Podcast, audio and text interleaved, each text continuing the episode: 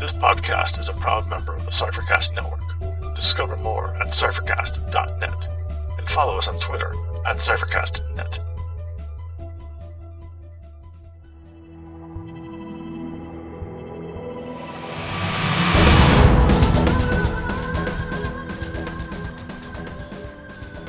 Welcome to Incantations, an Invisible Sun podcast. I'm Scott. I'm Dave. And we will be your guides along the Path of Suns.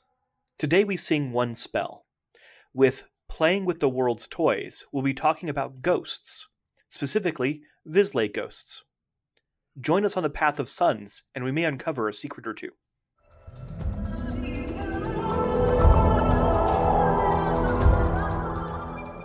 When we cast Playing with the World's Toys, we discuss the mechanics of the game. This time we'll be digging into what a Vislay can do when they're dead. So one of the big pieces of this game is death for one of the player characters isn't a huge problem. It's something that you can come back from. It's something that you can live in and play with for a while if you want to. And there are some advantages to being a ghost for a time. There are some definite disadvantages, but we're gonna cover all of that here. So we talked about this a little bit in one of our episodes in the lead up to the release, but now we have all the rules, and you can find all the rules for this through in the following books. You can find it in the Path, specifically pages 16 through 23. There are a bunch of secrets that come into play, which you can find in The Way on pages 85 through 92. And then there's also a narrative skill that will help you deal with being a ghost. It's not listed in the key, but the key, page 32, is where you're going to find narrative skills and how much they cost. And you can also listen to our episode about skills to freshen up on that. So those are the places we're going to go for all these rules. There are also some general spells and I think maybe an object or two that you can find in the cards. I'm not going to be talking about those because I'm skipping over that stuff because it doesn't seem as useful for being a ghost or essential as the rest of this. So you can die in this game pretty easily. All it takes is 3 anguish or 3 wounds, and you are dead. And Vislay are notoriously fragile. Essentially, if you get hit by, I don't know, what would do it? 12 damage in one shot? Like, you're done. Right, or 2 hits with a medium weapon, and those are not exactly exotic. 2 hits with a medium weapon is a good way to frame it. And if your physicality pool is small, which they, in my experience, tend to be, you can only absorb a couple of hits. So when you're dead, you're going to be posed with a choice immediately. You get to choose to either stick around and remain a ghost, or you can move on to the pale. In either case, the player character should get a despair. Hold on a second. Oh, and I should say it's actually a heavy weapon, not a medium weapon. That would kill you in 2 shots. Medium weapon would almost kill you. Right. Yeah. Heavy weapon is 6. Medium weapon is 4 damage. Yeah. So once that character dies, I think how I would handle this is I would probably put a stop to the action and resolve their death, and go through this transitory period for them and say, all right, what do you want to do? Do you want to move on to the pale, or do you want to stay here and become a ghost in whatever sun you're under at the time?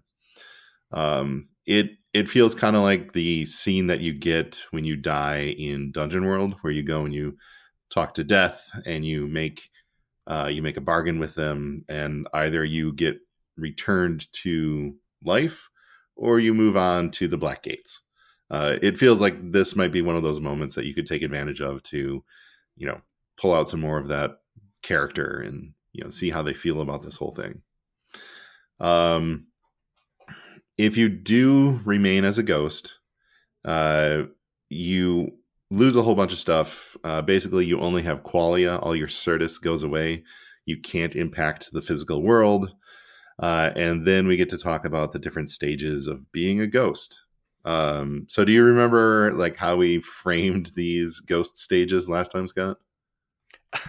I now that you mention it, I remember there was a way we did it. I don't remember what it was off the top of my head. It was the movie Ghost. Oh, okay. That's because I have not ever seen the movie in its entirety. Oh, man. I know what we're watching for Halloween next year. Okay. Except it doesn't meet our criteria of being a foreign film, so I guess we won't. Maybe there's someone Canadian on the production side. We've already done Canada. Oh, sorry, we did Canadian this year. Okay. Yeah, next year it's like Japanese or something. Well, we might be able to do Ghost as a boat, as just an episode in without the holiday. And then we could walk through and talk about the different stages that Patrick Swayze is going through. Right. Maybe for Valentine's Day. So anyway, there are a bunch of stages that you go through as a ghost. And I'm going to cover these. And then we're going to talk about like how you progress through the different stages at a faster clip than you normally would. So once you die, you go through this transitory period, which is what I was talking about as like, hey, make this a scene where you figure out what the character wants to do. Then once they decide to stay in the world, as opposed to moving on to the pale, which is a whole different thing, they become a stage 1 ghost. This is a new ghost. It's formless. The ghost will become active within 1 mile of where they died. And once they find their body, once they find their corpse, then they can always find it after that.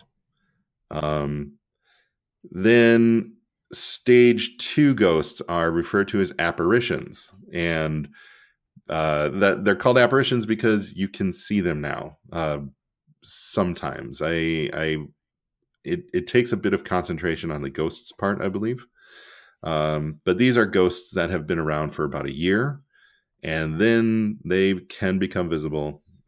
Also, when NPCs become ghosts, or if you want to think about how powerful these ghosts are, NPCs must have been at least level 2 to ever become an apparition. So then after 10 years, a ghost will eventually evolve into a stage 3 ghost, which is a poltergeist. And poltergeists can affect the physical world. These would also be NPCs of at least level 3 or higher. Then after 15 years, the ghost would become a haunting spirit. So they could become tied to an object. They can possess that object and they can animate that object. And this would be an NPC of level 5 plus. Like that's how powerful that NPC would have to be to ever get to this point. And the final stage that we have is the phantom. So after 30 plus years, a ghost can evolve into a phantom. They can appear as a living being. They can operate in the world for short periods of time. And NPCs of level 7 plus are the requirements for NPCs to actually become a phantom if they are dead. So those are the different stages. That's just the general overview. There is a lot more. There's a lot more mechanical stuff going on at each of the stages that I'm just kind of glossing over here, but that's the gist of it. So you can kind of see an evolution of the abilities and how well the ghost can manifest in the other suns through these stages. Of course, if for whatever reason in your story you want a poltergeist who's only been around for 2 years, you just have to wave your hands and say magic made it happen. And magic does make that happen. So you don't even have to wave your hands. You can totally justify it, because there are ways that you can skip past stages when you become a ghost, and these are tools that are generally available to Vislay. But if you want to justify an NPC being whatever stage, even though their time as a ghost hasn't reached that, you have some tools here that you can say, well, it makes sense. Don't worry about it. Like they know this secret. So once a Vislay dies, they can choose to stick around and become a ghost. If they do that, they're not quite stage 1 unless they do or have one of these things. You can spend a crux and immediately become a stage one ghost, which is that formless residua. If you have the secret, moving through the emptiness, that allows you to become a stage one ghost immediately, which skips you past the transitory stage. You don't have to spend a crux. And the other thing is it also allows you to become a stage whatever ghost, depending on, you know, the highest stage that you've ever achieved before. So let's say you died a year ago and you became a poltergeist. If you die again and you have moving through the emptiness, you can just become a poltergeist upon death. Like, cool, no problem. The last thing here that will help you is a narrative skill.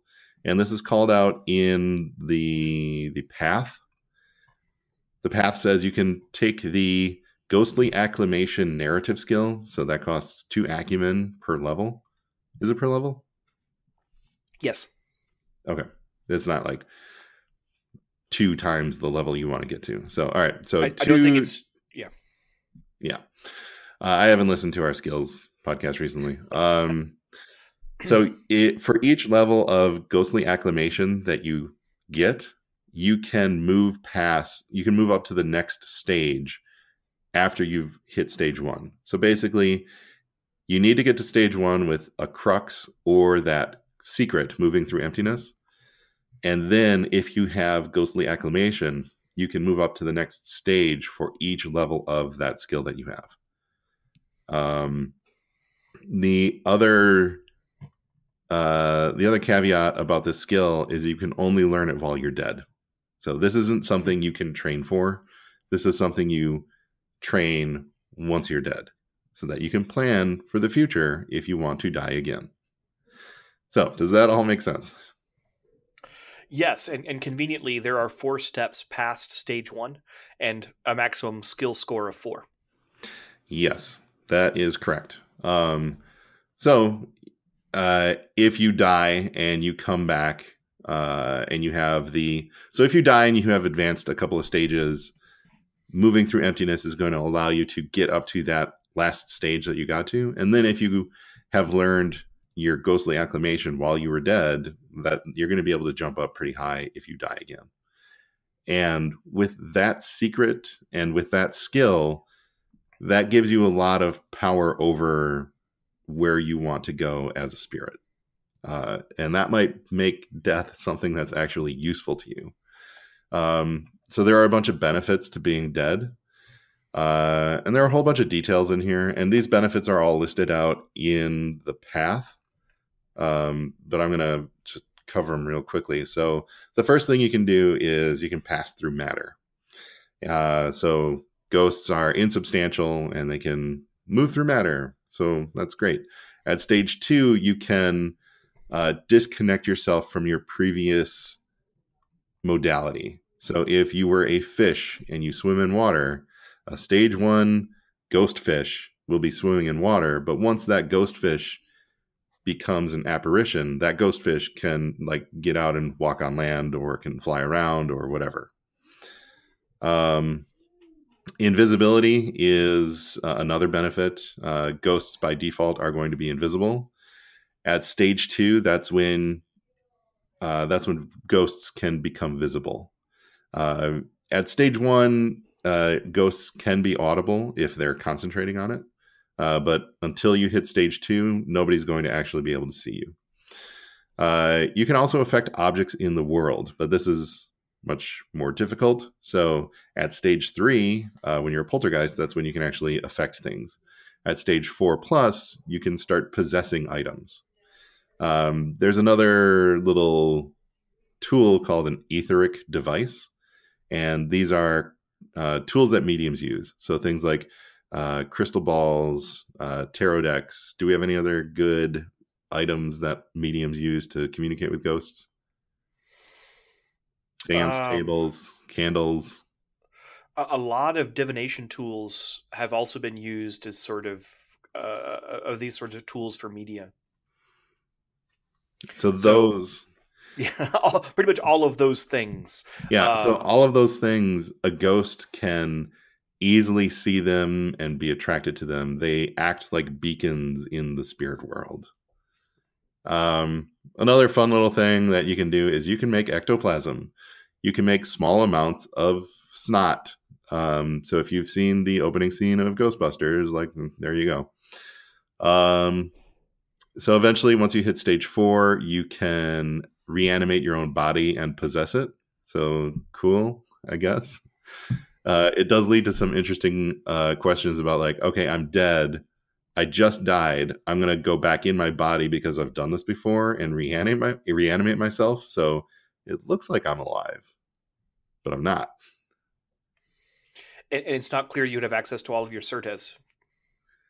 You wouldn't. Yeah. Actually, there's probably a secret that will explain how that works. Okay. Probably. We'll get to it soon. Well, I didn't really read all the details of those secrets to see if you get your certus back. You can manipulate emotions. You can usually instill negative emotions on people. That's a stage 3 ability.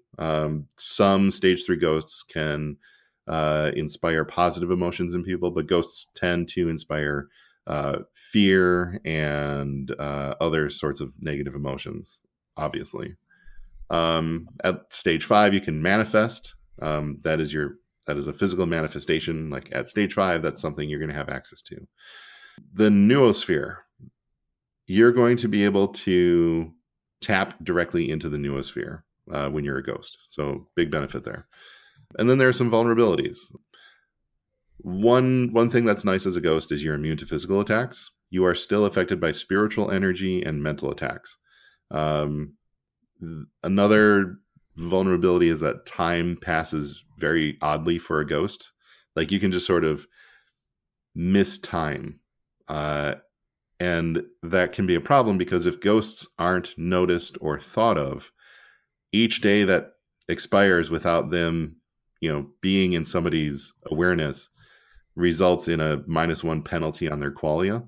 And if that stacks up over time, that ghost will become inert and essentially cease to exist. And at that point, they can move on to the pale, or they can hang around and just be formless and sort of trapped forever.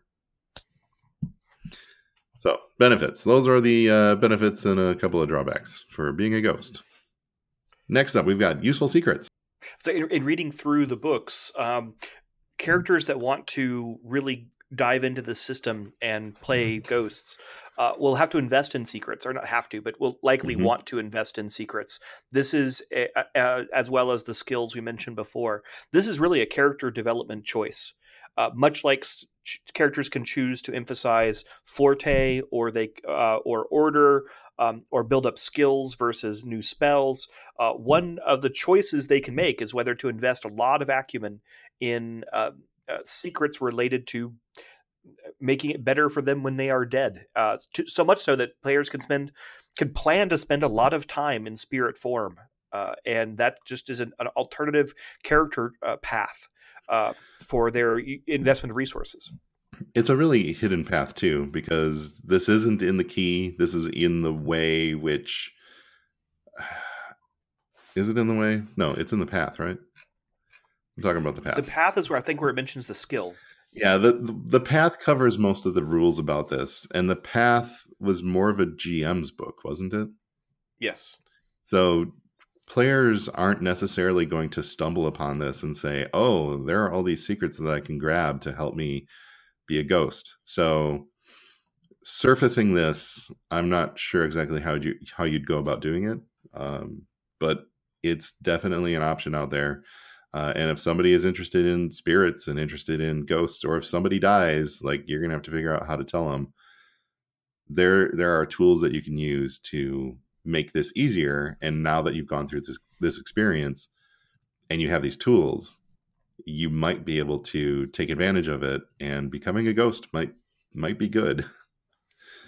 So there's a bunch of secrets in there, and very briefly, there's the moving through the empty secret that lets you become a stage 1 ghost immediately. So that is really kind of a must-have if you want to be a ghost. Otherwise, you're spending crux to get to it, which you can do that too. But Crux is a little bit more expensive, in my opinion.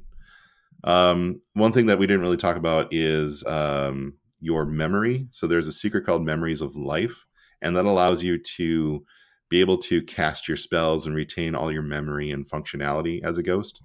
So one of the things as a ghost is you will forget things. You will not remember details about your life. You're going to forget spells that you knew, and this Memories of Life secret will prevent that from happening. So I think that's more of a narrative thing, though. Like, oh, you died, and when you come back, like, you are having trouble remembering things. So you've forgotten how to do, you know, certain stuff. You've forgotten a bunch of your spells.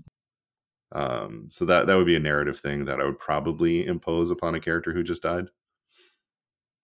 The next secret we have is Walking in Two Worlds, and this secret allows you to just become visible or invisible and audible or inaudible at your own whim. Like, that is something you can do.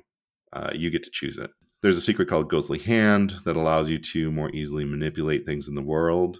The ability to animate your own corpse is unlocked by picking up the Walking Dead secret. There is the ether tap.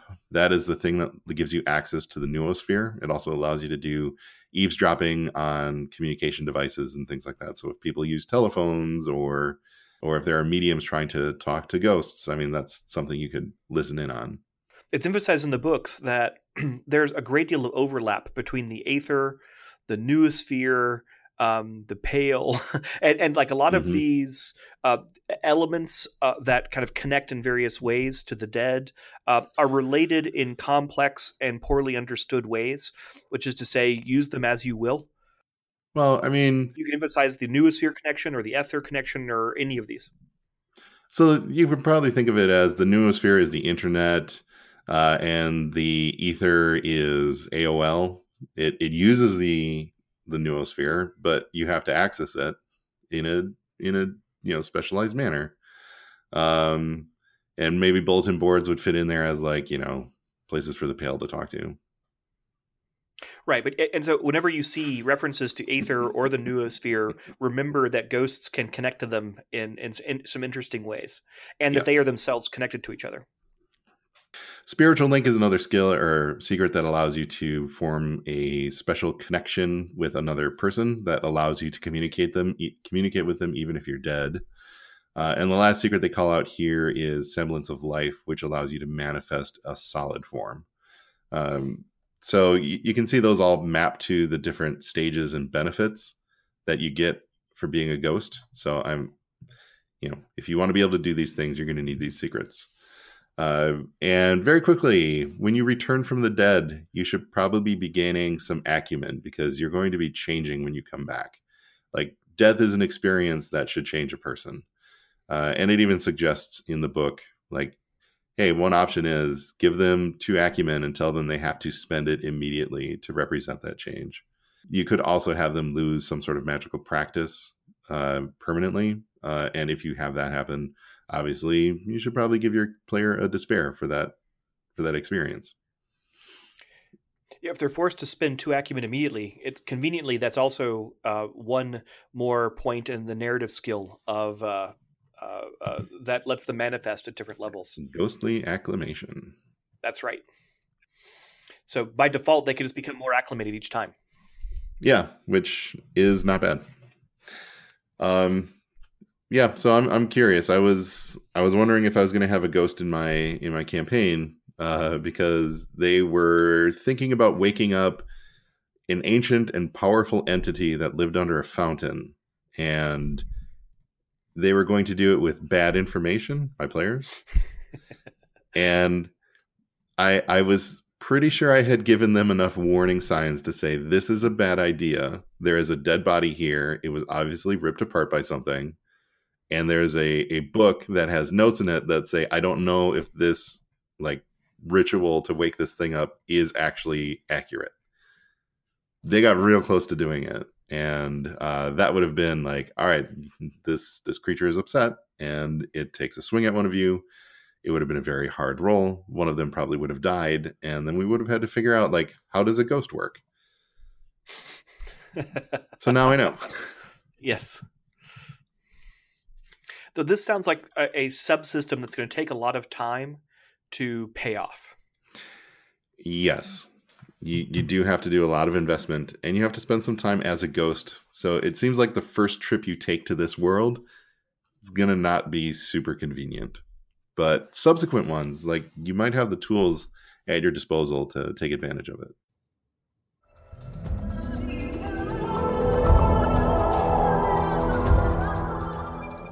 This ends our walk. Maybe you discovered something today. Maybe you need to look closer. The music was titled Beyond from Wes Otis and Plate Mail Games. It is available from Drive-Thru RPG.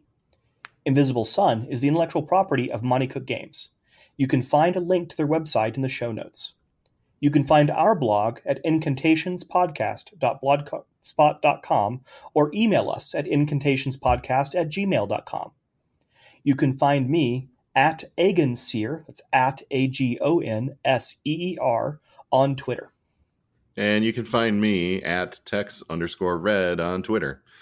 So please leave us a rating and a review on iTunes or whichever podcast app you are using. It really helps us out. We also like seeing ratings and reviews, whether they're good or bad. Or else just tell a friend about the show. That's another great way to get the word out and help people find us.